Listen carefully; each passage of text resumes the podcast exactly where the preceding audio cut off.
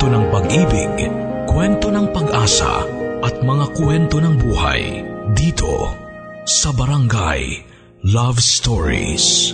Pagsikat ng araw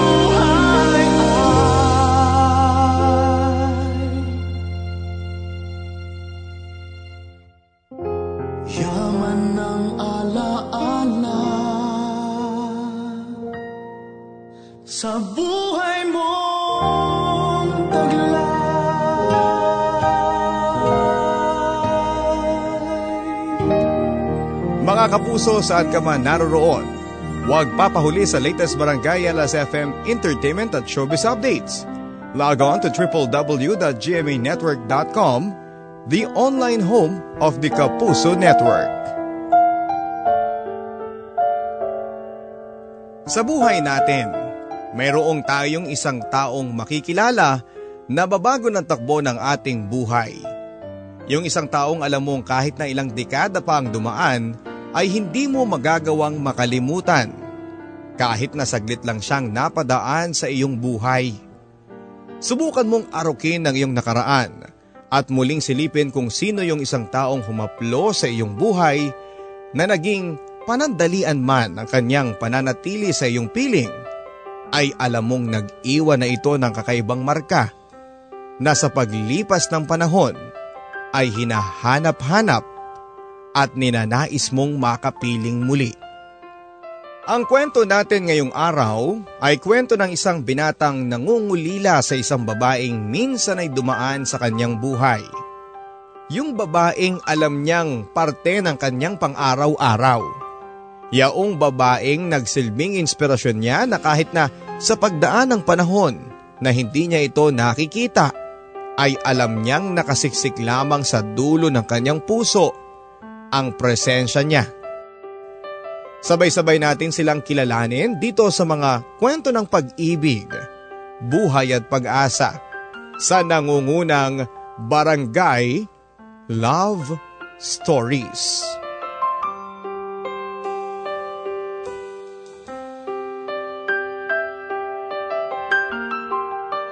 Dear Papa Dudut Ate Yoli Yan ang pangalan ng babaeng naging dahilan kung bakit pinursige kong maging isang volunteer nurse. Ate Yoli, yan ang pangalan ng babaeng naging dahilan kung bakit kung bakit ako napadpad sa iba't ibang lugar nang walang kasiguraduhan kung matatagpuan ko siya. Si Ate Yoli, pangalan ng babaeng nagturo sa akin kung paano baybayin ng puso ang salitang pag-ibig. Mga kapuso, mga kabarangay. Ako po si Jason, 36 anyos, isang volunteer nurse, isang lalaking napadpad sa profesyong ito. Hindi dahil ito ang pangarap ko, kundi dahil nais kong muling matagpuan ang babaeng unang nagpatibok ng aking puso. Si Ate Yoli na ngayon ay 51 na ang edad nais ko siyang matagpuan. At sana sa pamamagitan ng paglalahad ko ng kwento dito sa inyo papadudot ay matagpuan ko na siya at minsan pa'y maibalik ko ang kahapon upang madagdagan pa ang mga ala-ala sa ngayon. Ako po si Jason at handa ka na bang pakinggan ang kwento ko? Handa ka na rin bang matulungan ako para mahanap ang unang pag-ibig ko.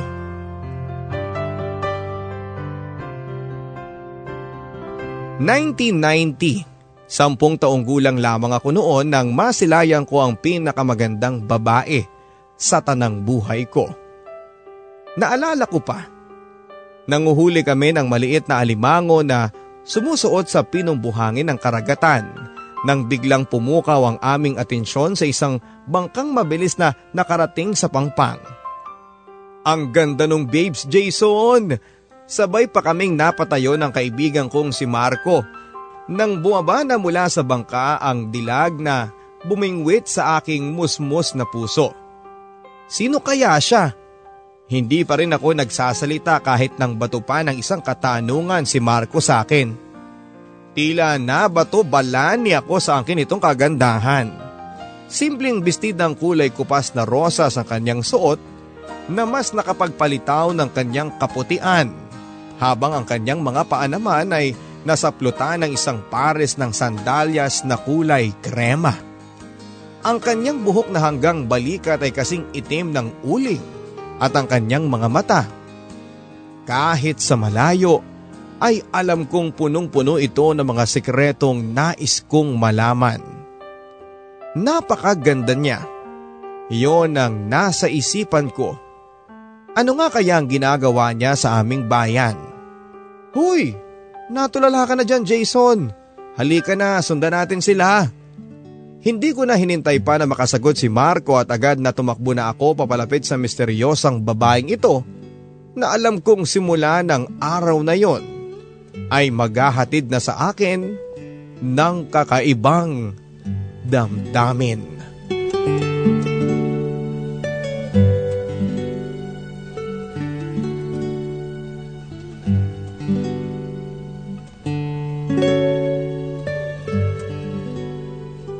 Jason, anong ginagawa mo dyan?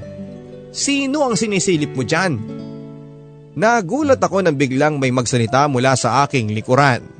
Si Mang Celso, ang pinakamatandang bangkero sa amin. Hiyang-hiya ako noon at halos maging kasing pula na ng gumamela ang aking mga tenga dahil hindi ko kayang sabihin sa kanya na sinisilip ko mula sa likuran ng abandonadong kubo ang magandang dilag na nakita namin noong isang linggo. Sa tabing dagat kasi ang naging tirahan nito. At mula noong dumating ito ay naging madalas na ang pagdalaw-dalaw ko sa dagat para masilayan lamang ang mukha nito. Hoy, jasking bata to. Eh ano bang ginagawa mo dyan? Napasilip na rin si Mang Celso sa direksyong aking tinitignan. Si Yoli yan. Oh, eh bakit mo siya tinitignan? Anong kailangan mo ba sa kanya? Napakamot ako sa ulo ko habang paunti-unting umaatras. Ah, eh, wala po Mang Celso. Gusto ko lang malaman kung sino kaya siya. Nakita ko siya noong nakaraan, kaya, kaya ayun. Akmang aalis na sana ako nang muli itong magsalita.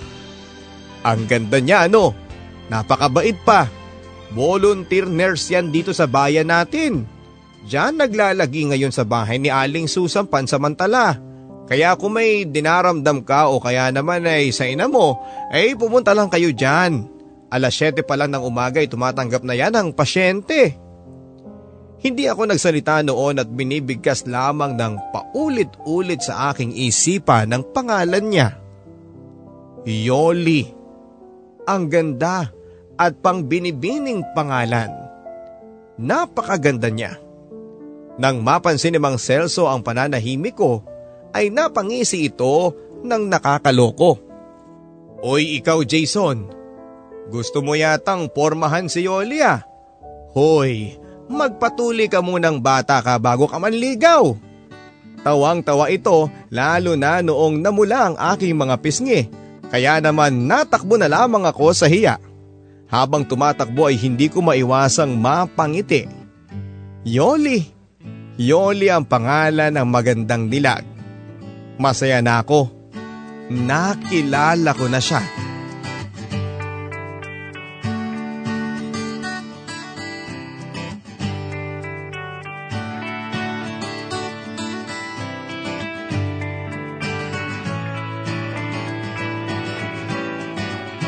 Tara na Jason! Makilaro tayo ng brick game kina Tonyo. Hinila na ako ni Marco pagkalabas pa lamang ng aming klase. Eh hindi ako makakasama sa iyo kasi ano eh. Hindi ko maituloy ang sasabihin ko dahil wala akong ibang maisip na rason. Eh kasi ano, pag-uulit ni Marco. Nakakunot noon na ito kaya naman nahirapan lalo ako mag-isip ng palusot.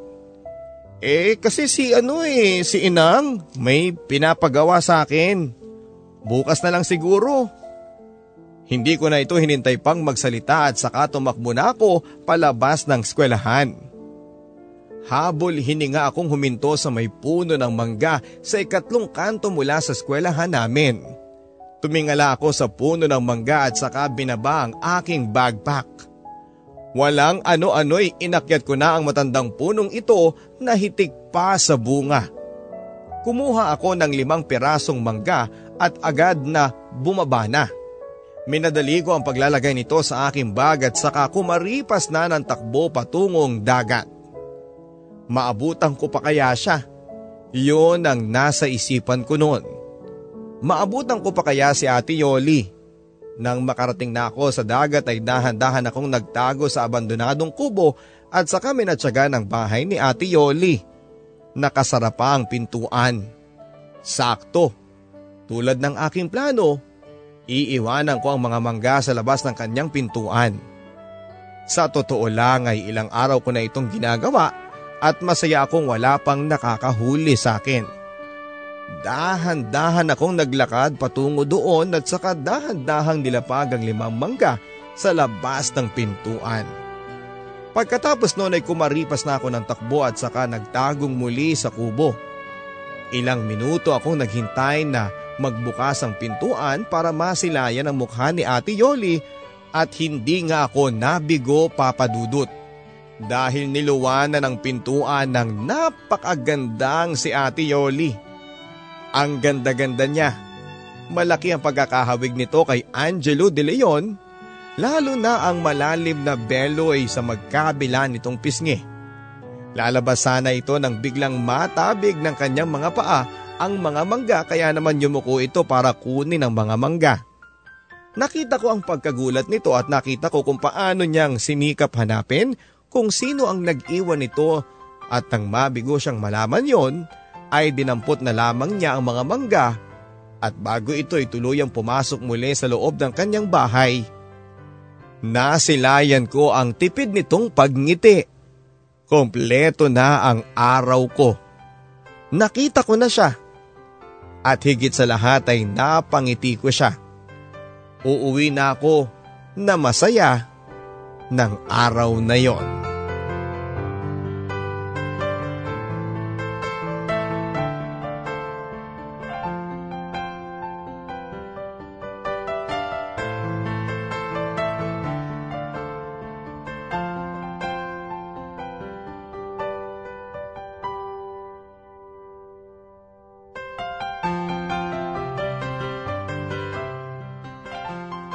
Dahan-dahan kong nilapag ang walong mangga sa labas ng pintuan ni Ate Yoli. Umaasang hindi niya ako mahuhuli pero nagkamali ako. Halos magulantang ang pagkatao ko nang biglang bumukas ang pintuan niya at saka tumambad sa akin. Hawak ko pa ang huling tatlong mangga na sana'y ilalapag ko. Ah, ikaw ba ang nagiiwan ng mangga dito? Nakangiti at maaliwalas nitong tanong.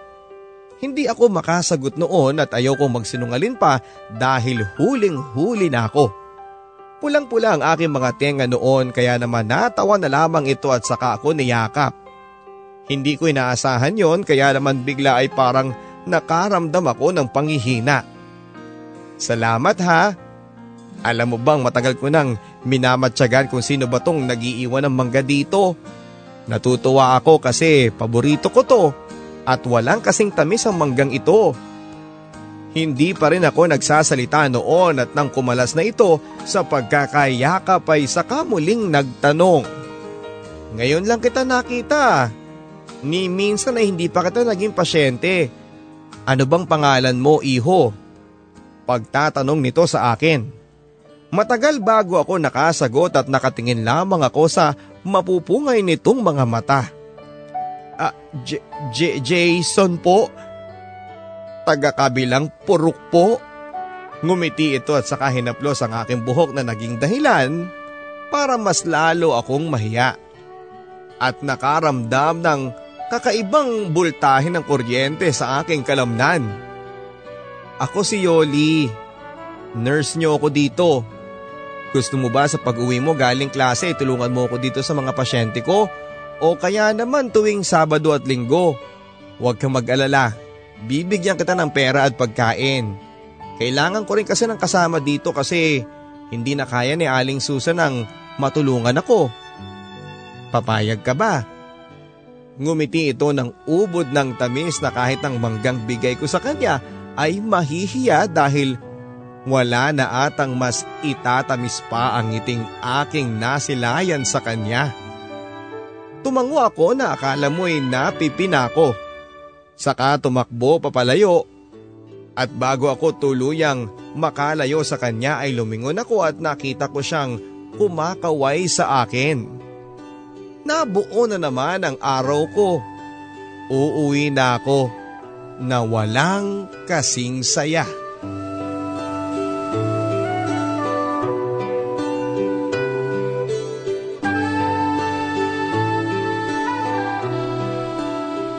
Ate Yoli, naitabi ko na po lahat ng bulak at gasa. May ipapagawa po ba kayo sa akin? Tanong ko sa kanya nang madatnang ko siya sa labas ng bahay nila. Nakatingin lang ito sa karagatan. Hindi pa nga ito sumasagot at halatang lutang ang isipan kaya naman kinalabit ko na ito para malaman niyang katabi ko siya. Ay, Jason, tapos ka na ron? Nagulat nitong tanong. Tumango ako at piniling wag nang ulitin pa ang aking mga sinabi. Alas 8 na pala. Pasensya ka na at ginabi ka na. Dito ka na lamang matulog dahil delikado na kung uuwi ka pa. Ako nang bahalang magpaliwanag sa inang mo. Eh teka, eh kumain ka na ba? Tumango ako at saka ito ngumiti at inaya ako sa loob ng kanyang kwarto. Naglabas ito ng dalawang unan at isang kumot at saka inabot sa akin. Dito ka na sa kama ko matulog. Susunod na rin ako para matulog may mga aayusin lang ako. Iniwan ako nito sa kama at ako naman ay agad-agad nang nahiga dahil napagod na rin akong magtrabaho ng magdamagan. Pagkapikit ko pa nga lamang ay agad na akong nahila sa isang malalim na tulog. Di ko na nga alam kung nakatabi ko pang matulog si Ate Yoli. Hanggang sa magising na lamang ako bandang alas 12 ng hating gabi dahil naalinsanganan ako sa aking paligid. Wala si Ate Yoli sa kama. Agad-agad akong bumaba sa kama para hanapin siya. Wala ito sa kusina o kahit na sa banyo. Kaya naman nagpa siya akong lumabas at doon ay nakita ko siyang nakaupo sa buhangin. Kaharap ang dagat. Dahan-dahan akong naglalakad papalapit sa kanya at nang medyo malapit na ako sa kanya ay narinig ko ang paghagulhol nito. Di na ako nakalapit pa ng pirme dahil nahiya na rin ako pero huli na dahil lumingon ito sa akin at sa gulat niya ay agad itong napatayo at nagpunas ng mga luha sa kanyang bilugang pisngi. O Jason, anong ginagawa mo dito? Hindi ba komportable ang pagtulog mo? Gusto mong samahan na kita? Halika na! Minamadali ako nito kaya naman napasunod na rin ako pero bago pa man ako tuluyang makalakad pabalik ng bahay ay napansin ko ang isang litrato sa buhangin kung saan nakaupo ito kanina. Lumakad ako pabalik sa pwestong iyon at saka dinampot ang larawan at saka tinignan bago ko ito tuluyang ibalik kay Ate Yoli.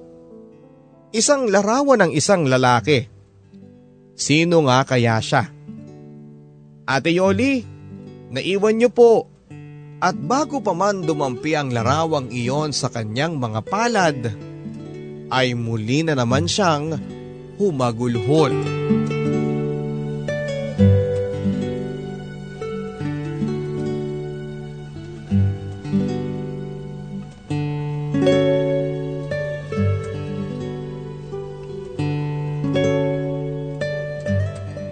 Ikakasal na pala si Ate Yoli mula sa lalaking nasa larawan. Halos walong taon na silang magkarelasyong dalawa mula sa kolehiyo ay sila ng dalawa. Handang-handa ng araw sila sa lahat. Pero dalawang araw bago ang kasal ay bigla na lamang nag-iwan ng isang liham ang lalaking iyon at sinasabing hindi pa ito handang magpakasal.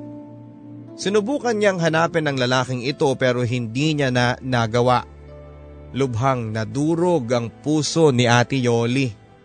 Sa mga nangyari, kaya naman parang tuluyang makalimot ay nagpakalayo-layo ito hanggang sa mapadpad nga sa aming bayan.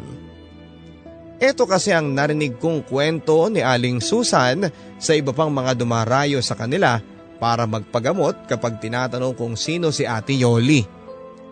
Sa totoo lang, papadudot, mula nga noong una ko siyang nakita, ay nabanaag ko na ito ang kakaibang lungkot sa kanyang mga mata na kahit na anong pilit niyang ikubli sa mga matatamis nitong mga ngiti ay ramdam ko pa rin ang bigat na kanyang nadarama. Nasaan na nga kaya ang lalaking ito? Bakit nga kaya niya binitawan ng isang diamanteng katulad ni Ate Yoli? Parang napakatanga lang papadudot na may isang lalaki na kaya lang talikuran ng isang katulad ni Ate Yoli. Nasa kanya na nga ata ang lahat.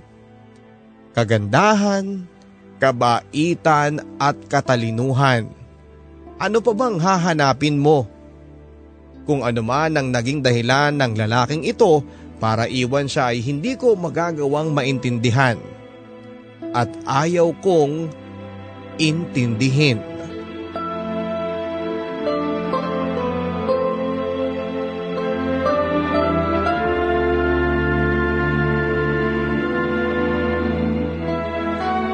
Hoy, Jason!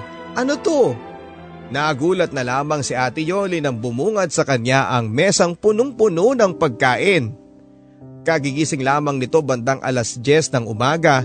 Medyo huli na nga ang gising nito pero naintindihan ko naman dahil nga napuyat ito mula sa pag-iyak noong gabi. Ate Yoli, pasensya na ha. Nakialam na ako sa kusina ninyo. Nagluto ako ng adobong manok na may itlog pugo. May kapeng barako na dyan na saktong kapapainit lang. At eto kumuha ako ng saging na senyorita sa bahay at ilang pirasong manggang hinog na manamis-namis pa.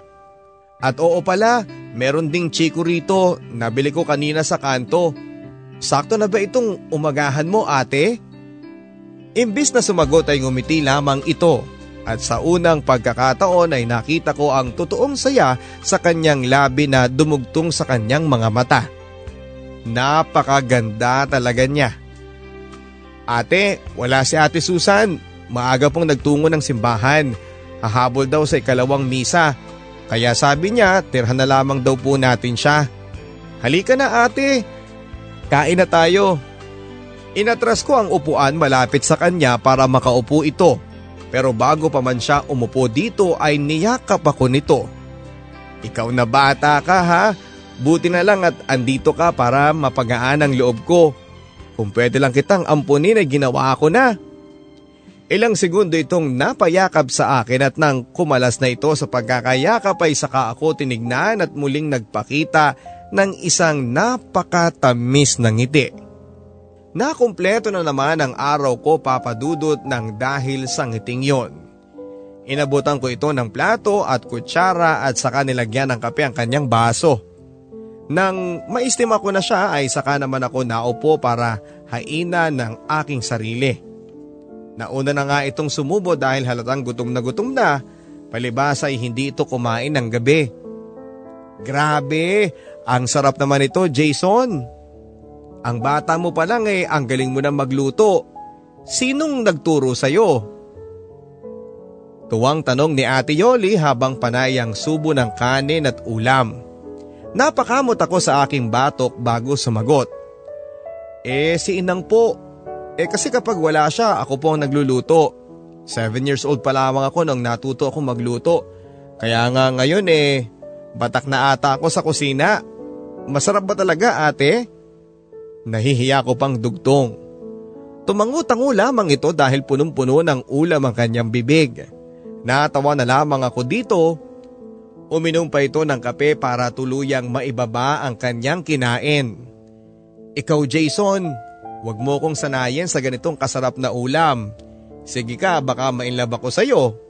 Nako, hihintayin na ata talaga kitang maging binata ka para araw-araw akong makakatikim ng ganitong klase ng luto.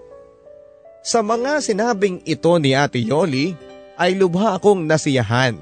Kaya naman naging doble ang gana ko sa pagkain. Gusto ko na tuloy maging binata. Baka sakaling to pa rin ni Ate Yoli ang sinasabi niya.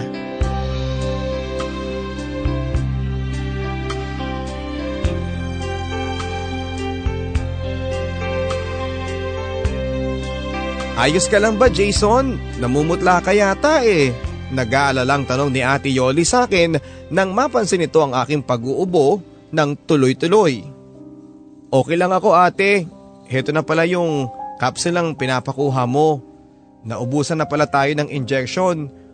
Gusto mo po bang magtungo ako sa bayan para bumili? Nang hihina kong sabi. Napabuntong hininga ito at saka ako inayang magpunta sa sala. Pinahiga ako nito doon at saka ito nagtungo sa kusina para kumuha ng tabong may malamig na tubig at saka bimpo.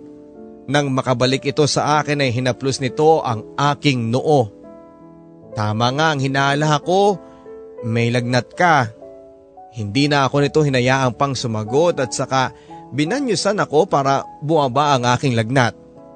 Matapos noon ay kumuha ito ng gamot sa kanyang bag at pinainom sa akin. Maraming pasyente si Ate Yoli na naghihintay sa labas pero mas inuna niya ako. Habang inaasikaso niya ang mga pasyenteng nakapila ay pasaglit-saglit ito sa sala para matiya kung maayos na ba ang aking pakiramdam. Buong magdamag ay ganito ang kanyang ginagawa. Maalaga siyang tunay. Hindi niya ako pinabayaan. At dahil doon ay mas lalo ko siyang nagustuhan at mas lalo akong nagkaroon ng dahilan para magpabilis tumanda para ako naman ang mag-alaga sa kanya. Ate Yoli, Salamat po ha. Masusuklian ko rin po lahat ng ginawa niyong to para sa akin. Ngumiti ito at saka hinaplos ang aking noo. At pagkatapos noon ay tila mas gumaan ang aking pakiramdam. Isang haplos lamang mula sa kanya ang magpapagaling sa akin. Iba talaga si Ate Yoli. Iba talaga.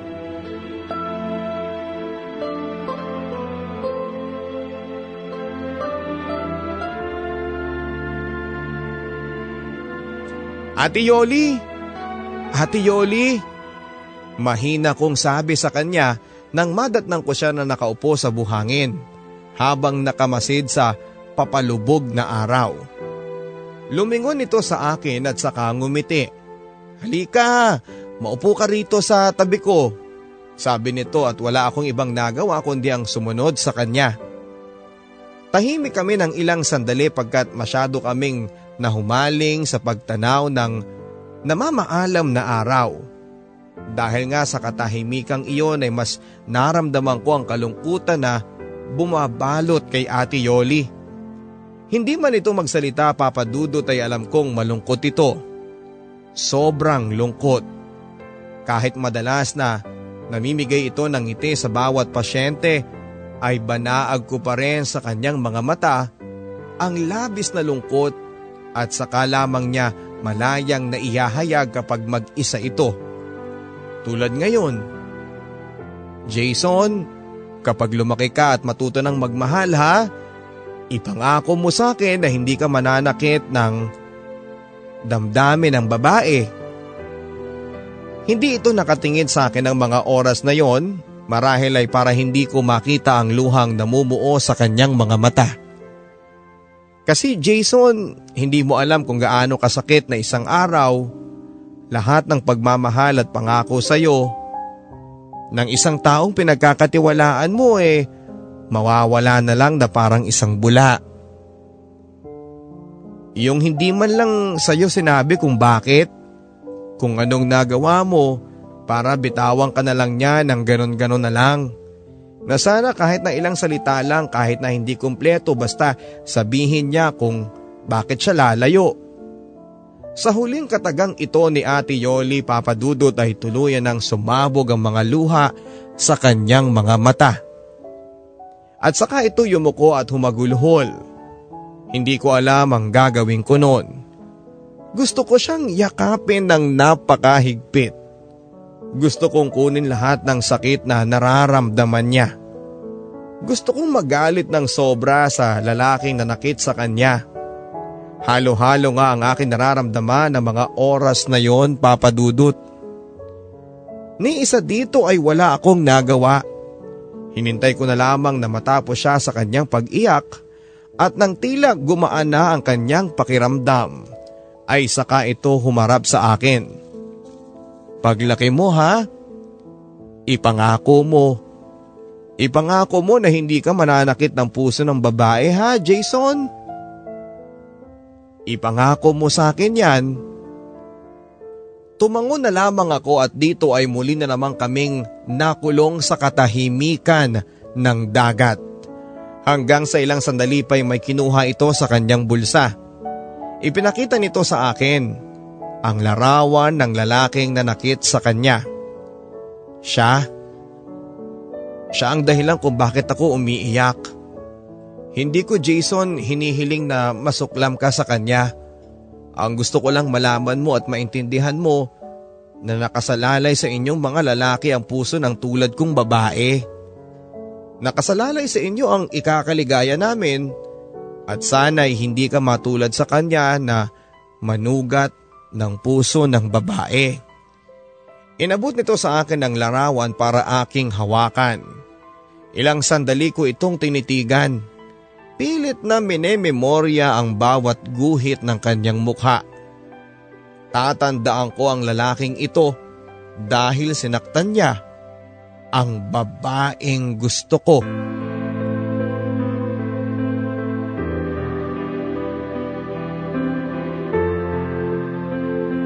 Bata, andyan ba si Yoli? Kasalukuyan ako nagwawalis ng tarangkahan ng bahay ni Ate Yoli nang may isang lalaki na nagtanong sa akin. Tumingin ako dito at pilit na inaalala kung sino ito. Ito yung pulis sa amin na nagkakagusto kay Ate Yoli. Ilang araw na nga itong pabalik-balik noon nang walang ibang dahilan kundi para makita lamang si Ate Yoli. Alam kong malaki ang paghanga nito kay Ate Yoli kaya naman naiinis ako sa tuwing bumabako dito kay Ate Yoli. Wala siya. Nagpunta ata sa bayan, may binili. Maasim kong pagsagot at muli akong nagbalik sa pagwawalis. Ah, ganun ba? Eh maaari bang pakisabihang napadaan ako? Derek. Derek ang pangalan ko ah. At eto pakibigay naman sa kanyang tsokolating ito. Tumango ako at nagpaalam na rin tong aalis. Sa totoo lang, Papa Dudut ay nasa loob lamang ng kanyang kwarto si Ate Yoli. Nagsinungalin talaga ako na wala ito. Ganito naman lagi ang aking ginagawa. Sa tuwing may nakikita akong pumuporma sa kanya ay gagawa ako ng paraan para hindi ito makalapit sa kanya. Sagad na nga niya ay hindi maiwasang bakuran siya ng mga lalaki sa amin at ayaw ko yung mangyari. Tulad nitong si Derek kaya naman ang ibinigay nitong tsokolate agad kong sinama sa mga sinunog kong dahon. Wala ni isang nakarating kay Ate Yoli sa mga regalo sa kanya ng mga manliligaw sa kanya dahil lahat ng yon ay tinatapon o sinusunog ko. Alam kong mali yun pero anong magagawa ko kung ito ang nararamdaman ko? Gusto ko kasi na sa akin si Ate Yoli at gusto ko sa pagtanda ko, ako lang ang manligaw sa kanya at ako lang ang pwedeng magpaligo sa kanya ng mga regalo. Gusto ko ako lang. Gusto ko ako ang maghilom ng sugat sa puso niya. At sana balang araw, hayaan niya akong gawin yon. Kasi wala na akong ibang nakikitang gustong mahalin, kundi siya lamang.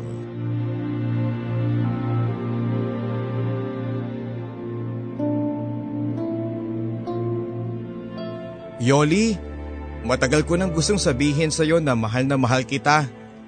Ikaw lang ang babaeng gusto kong makasama hanggang sa magsipagputian na ang buhok ko. Hanggang sa tungkod na lang ang hawak ko. Alam kong parang ang hirap paniwalaan ng sinasabi ko dahil bata pa ako. Pero eto talaga ang nilalaman ng puso ko. Nakaharap ako noon sa salamin papadudot habang pinagmamasdan ko ang aking mukha. Pusturang pustura ako noon, bumili pa ako ng nakasashay na gel sa kanto para maipahid sa aking maalon na buhok. Nakapolo ako noon na nabili ko sa piyestahan sa kabilang bayan. Hawak ko pa nga ang mga bulaklak na santan habang nakaharap sa salamin.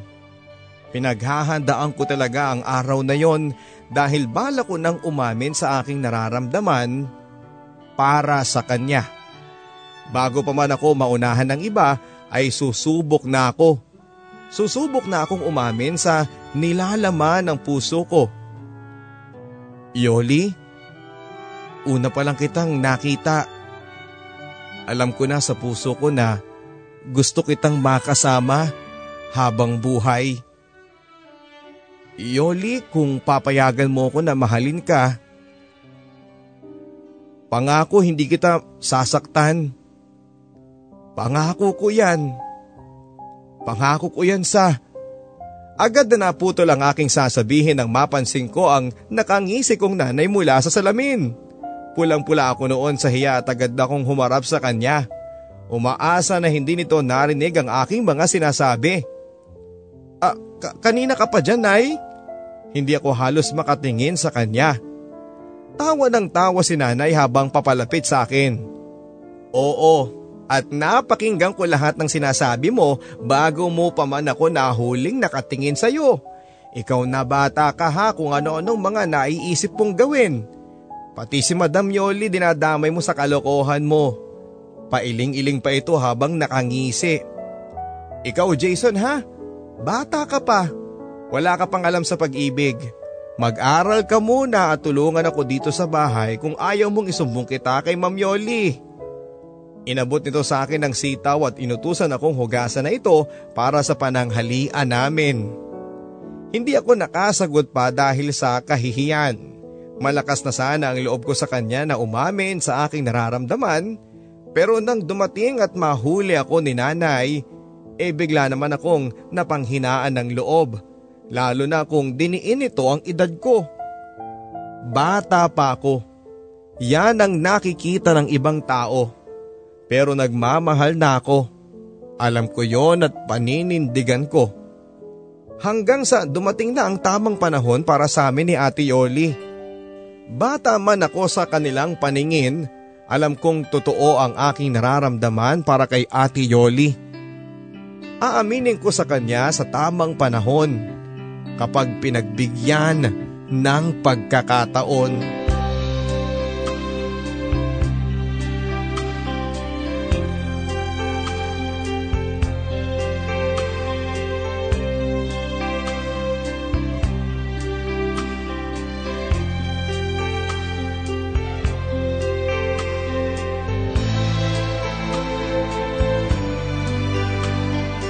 Isang maaraw na Sabado noon.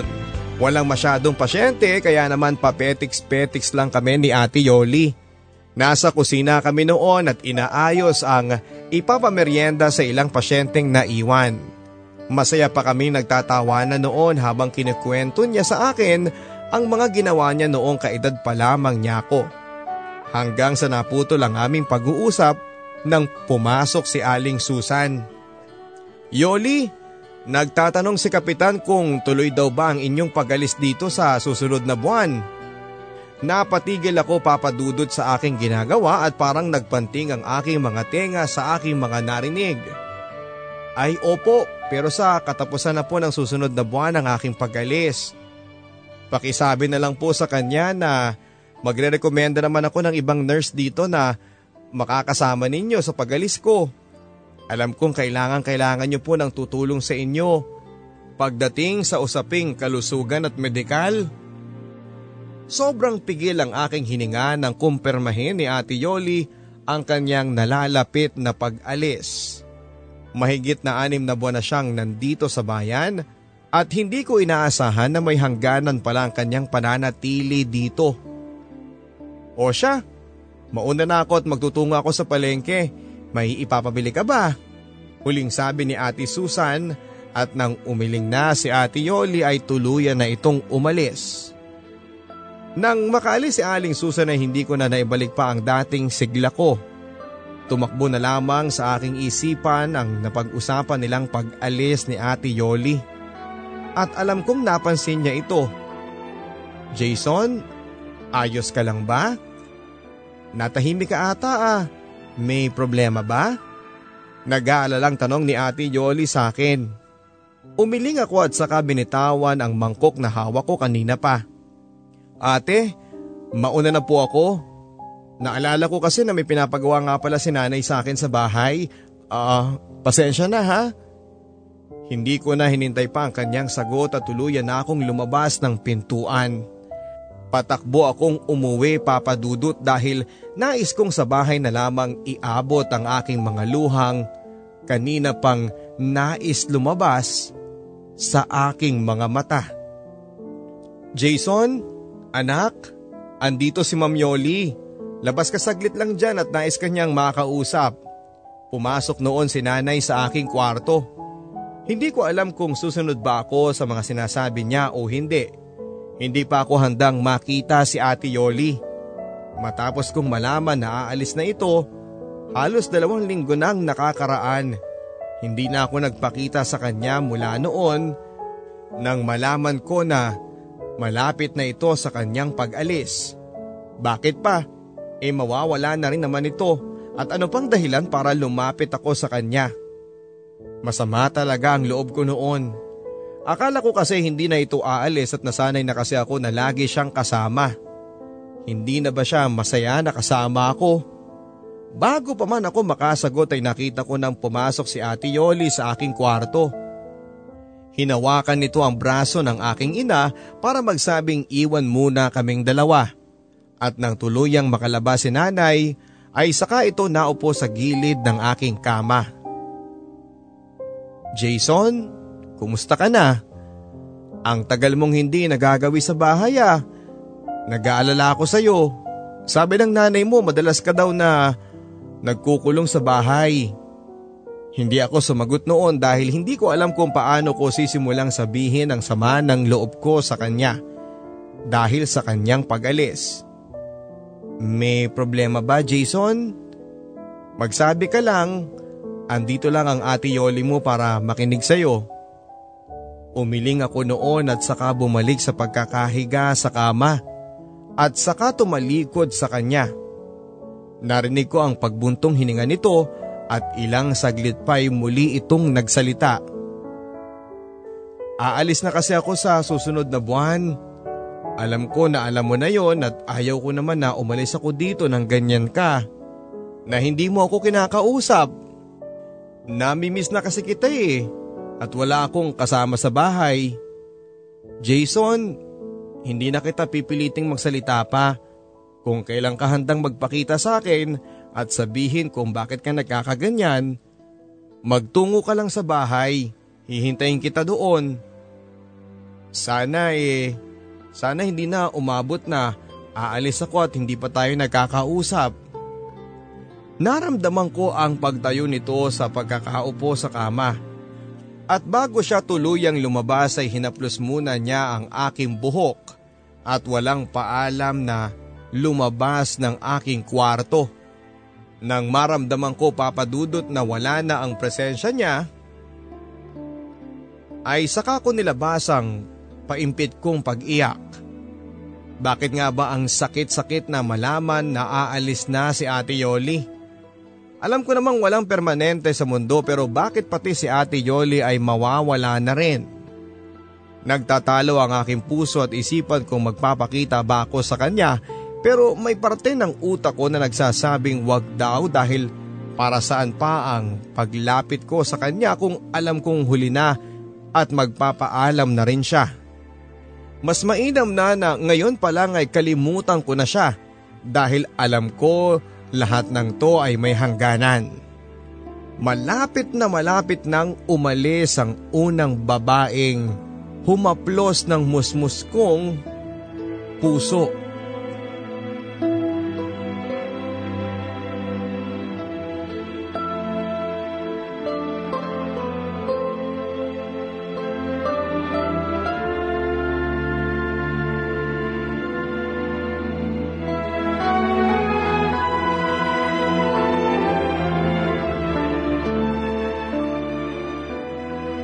Anak, ano yan? Nagulat ako sa biglang pagsulpot ni nanay mula sa aking likuran. Bago pa man ako makasagot ay hinablot nito ang papel na sinusulatan ko. Binasa niya yun na nakanuot noo. Anak, ibibigay mo to kay Ma'am Yoli? Tumango ako noon at saka napailing itong umupo sa tabi ko. Anak, hindi naman sa pinagbabawalang kitang ibigay ang sulat na ito sa kanya pero paulit-ulit ko na lang bang sasabihin sa iyo na hindi kayo nababagay. Hindi mo pa alam ang salitang pagmamahal. Anak, mag-11 anyos ka pa lamang. Hindi ako nakapagsalita noon at kinuha ko na lamang ang sulat mula sa kanyang kamay. Ang sulat na ito ay ginawa ko para umamin na sa totoong nararamdaman ko para kay Ate Yoli.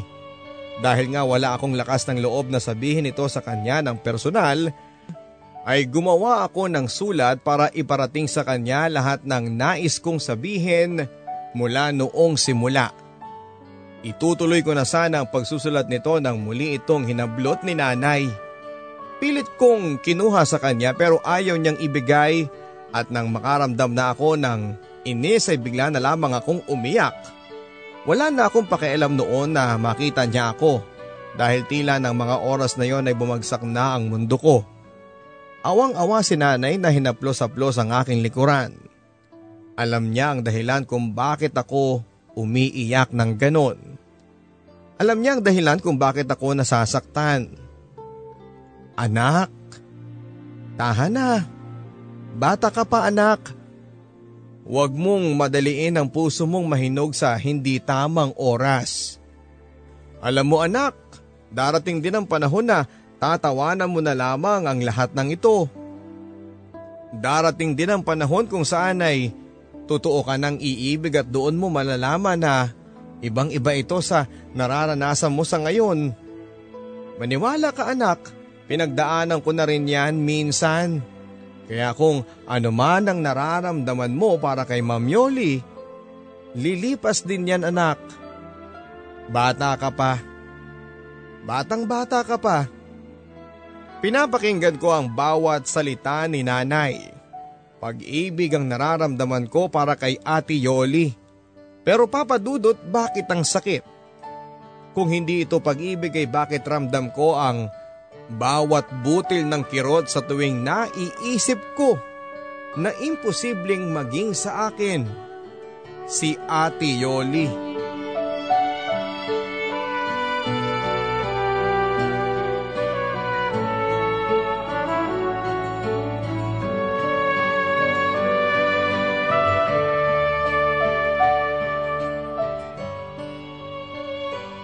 Handa na ang lahat. Handang-handa na. Nakalapag na ang bulaklak na santan sa ibabaw ng kama ko at ang sulat na maayos na nakatupi. Naglakad ako patungo sa aking tukador at nilabas doon ang isang kwintas na gawa sa mga shell na pinulot ko mula sa pampang. Ginawa ko itong kwintas para ibigay kay Ate Yoli. Handa na ang lahat. Handang-handa na. Handa na akong umamin sa kanya na hindi ako natatakot at hindi ako negatibo.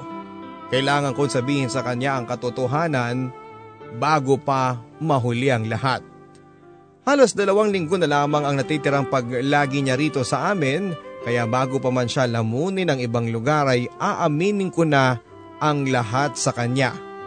Alam kong sa edad kong ito ay hindi siya magseseryoso sa aking mga sasabihin Marahil tulad ni nanay ay sasabihin niya na hindi pag-ibig ang aking nararamdaman, kundi isang paghanga na na sa pagdaan ng panahon ay agad ding mawawala. Pero wala na akong pakialam. Wala na. Basta ang mahalaga ay maamin ko sa kanya.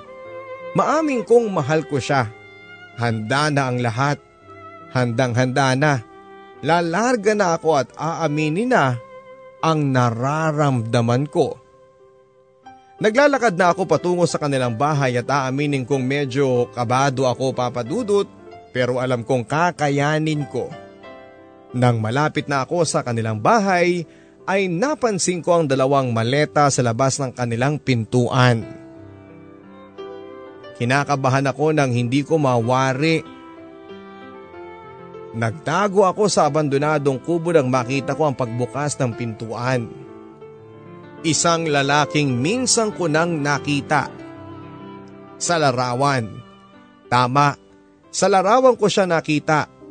Sa isang larawan na ipinakita sa akin ni Ate Yoli ilang buwan na ang nakakaraan. Ang lalaking nanakit sa kanya. Ang lalaking tinakasan siya sa kasal nila. Siya yun. Anong ginagawa niya rito? Lalapit na sana ako noong makita ko si nanay na lumapit patakbo sa kanila. Umatras ako para hindi ako makita. Hanggang ngayon ay tutol si nanay na sabihin ko ang lahat kay Ate Yoli ang aking nararamdaman. Ma'am Yoli, eto po't pagdamutan ninyo ang mga aratilis na ito na maaari niyong kainin sa biyahe. Nakita kong inabot ni nanay ang mga aratilis na nakabalot sa dyaryo. Nako, nag-abala pa po kayo. Pero salamat po ha. Eh, nasan po pala si Jason? Gusto ko po sanang magpaalam sa kanya bago po ako umalis. Hindi po yata niya alam na aalis ako ngayon. Narinig kong sagot ni Ate Yoli. Naku, eh alam niyo naman po yung batang yun, Ma'am Yoli kung saan saan napapadpad. Hayaan nyo at ako na lang po ang magsasabi sa kanya. Pero teka nga at bakit nga ba napaaga ata ang pag-alis ninyo? Hindi ba dapat eh dalawang linggo pa kayo rito sa amin? Tanong ni nanay. Yun nga ho sana ang plano eh pero dumating na po itong si Conrad. Sinusundo na ako para ayusin namin ang naudlot naming kasal sa susunod po na buwan kaya pasensya na po kayo kung hindi ko po kayo nasabihan. Lalo na si Jason. Tiyak na magtatampo yun sa akin. Eh nung huling buwan ko pa siya hindi nakakausap eh. Ewan ko ba sa batang yan kung bakit bigla na lang umiwas sa akin. Dere-derechong sabi ni Ate Yoli. Tiningnan ko si nanay upang malaman ang kanyang reaksyon at kitang kita ko ang pag-aalangan sa kanyang mukha. Marahil ay nais nitong sabihin kay Ate Yoli ang dahilan pero tila mas pinili na lamang niyang kagatin ang kanyang dila para hindi na mapaamin. Naku Ma'am Yoli, pagpasensyahan niyo na po yung batang yon. Ganon talaga yan minsan sinusumpong. Hayaan niyo ako nang magsasabi sa kanya na aalis kayo. Hindi na sumagot pa si Ate Yoli at saka inaya si nanay na maglakad na patungo sa bangkang susundo sa kanila. Napakahigpit ng kapit ko sa kubong pinagtataguan ko. Heto na yon. Aalis na siya. Iiwan na niya ako. Iiwan na ako ng unang pag-ibig ko.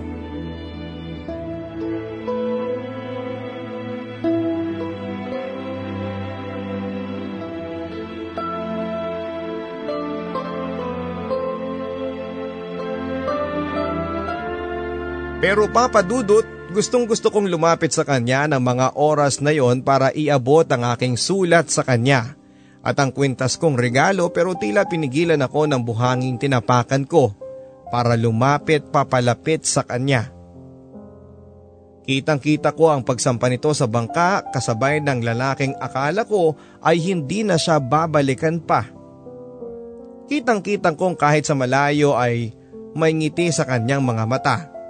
Ito ang una at marahil ay huling beses kong makitang totoong masaya siya. Bigla papadudot ay naiyak na lamang ako dahil wala na akong magagawa pa. Lahat ng plano kong umamin sa kanya ay hindi ko na nagawa pa. Ni makalapit ay hindi ko nasimulan at sabihin pa sa kanya ang tunay kong nararamdaman. Naaalala ko pa na nasa ganitong pwesto ako noon nang una ko siyang masilayan. At nang makita ko ang pagbaba niya mula sa bangkang yun, nang masilayan ko ang kakaiba nitong ganda Naalala ko pa kung paanong tumigil ang mundo ko nang lumakad siya papalayo sa dagat. Naalala ko pa papadudod kung paano kong paulit-ulit na sinabing ang ganda-ganda niya. Lahat na lamang ng mga iyon ay isa na lamang ala-ala.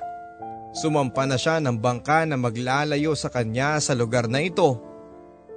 Umandar na ang bangka at kasabay ng pamamaalam ng araw ay ang pamamaalam ng isang dilag sa buhay ko. Wala na siya papadudot. Wala na ang unang pag-ibig ko. Tuluyan na itong nakalayo ng hindi man lang nalalaman ang nararamdaman ko. Hahanapin kita.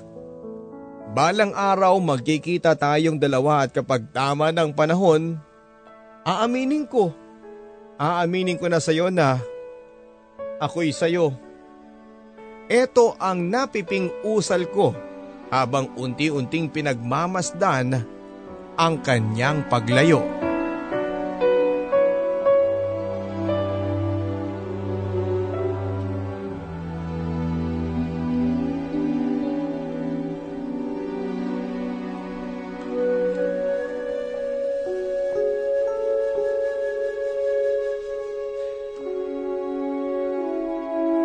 Ate Yoli.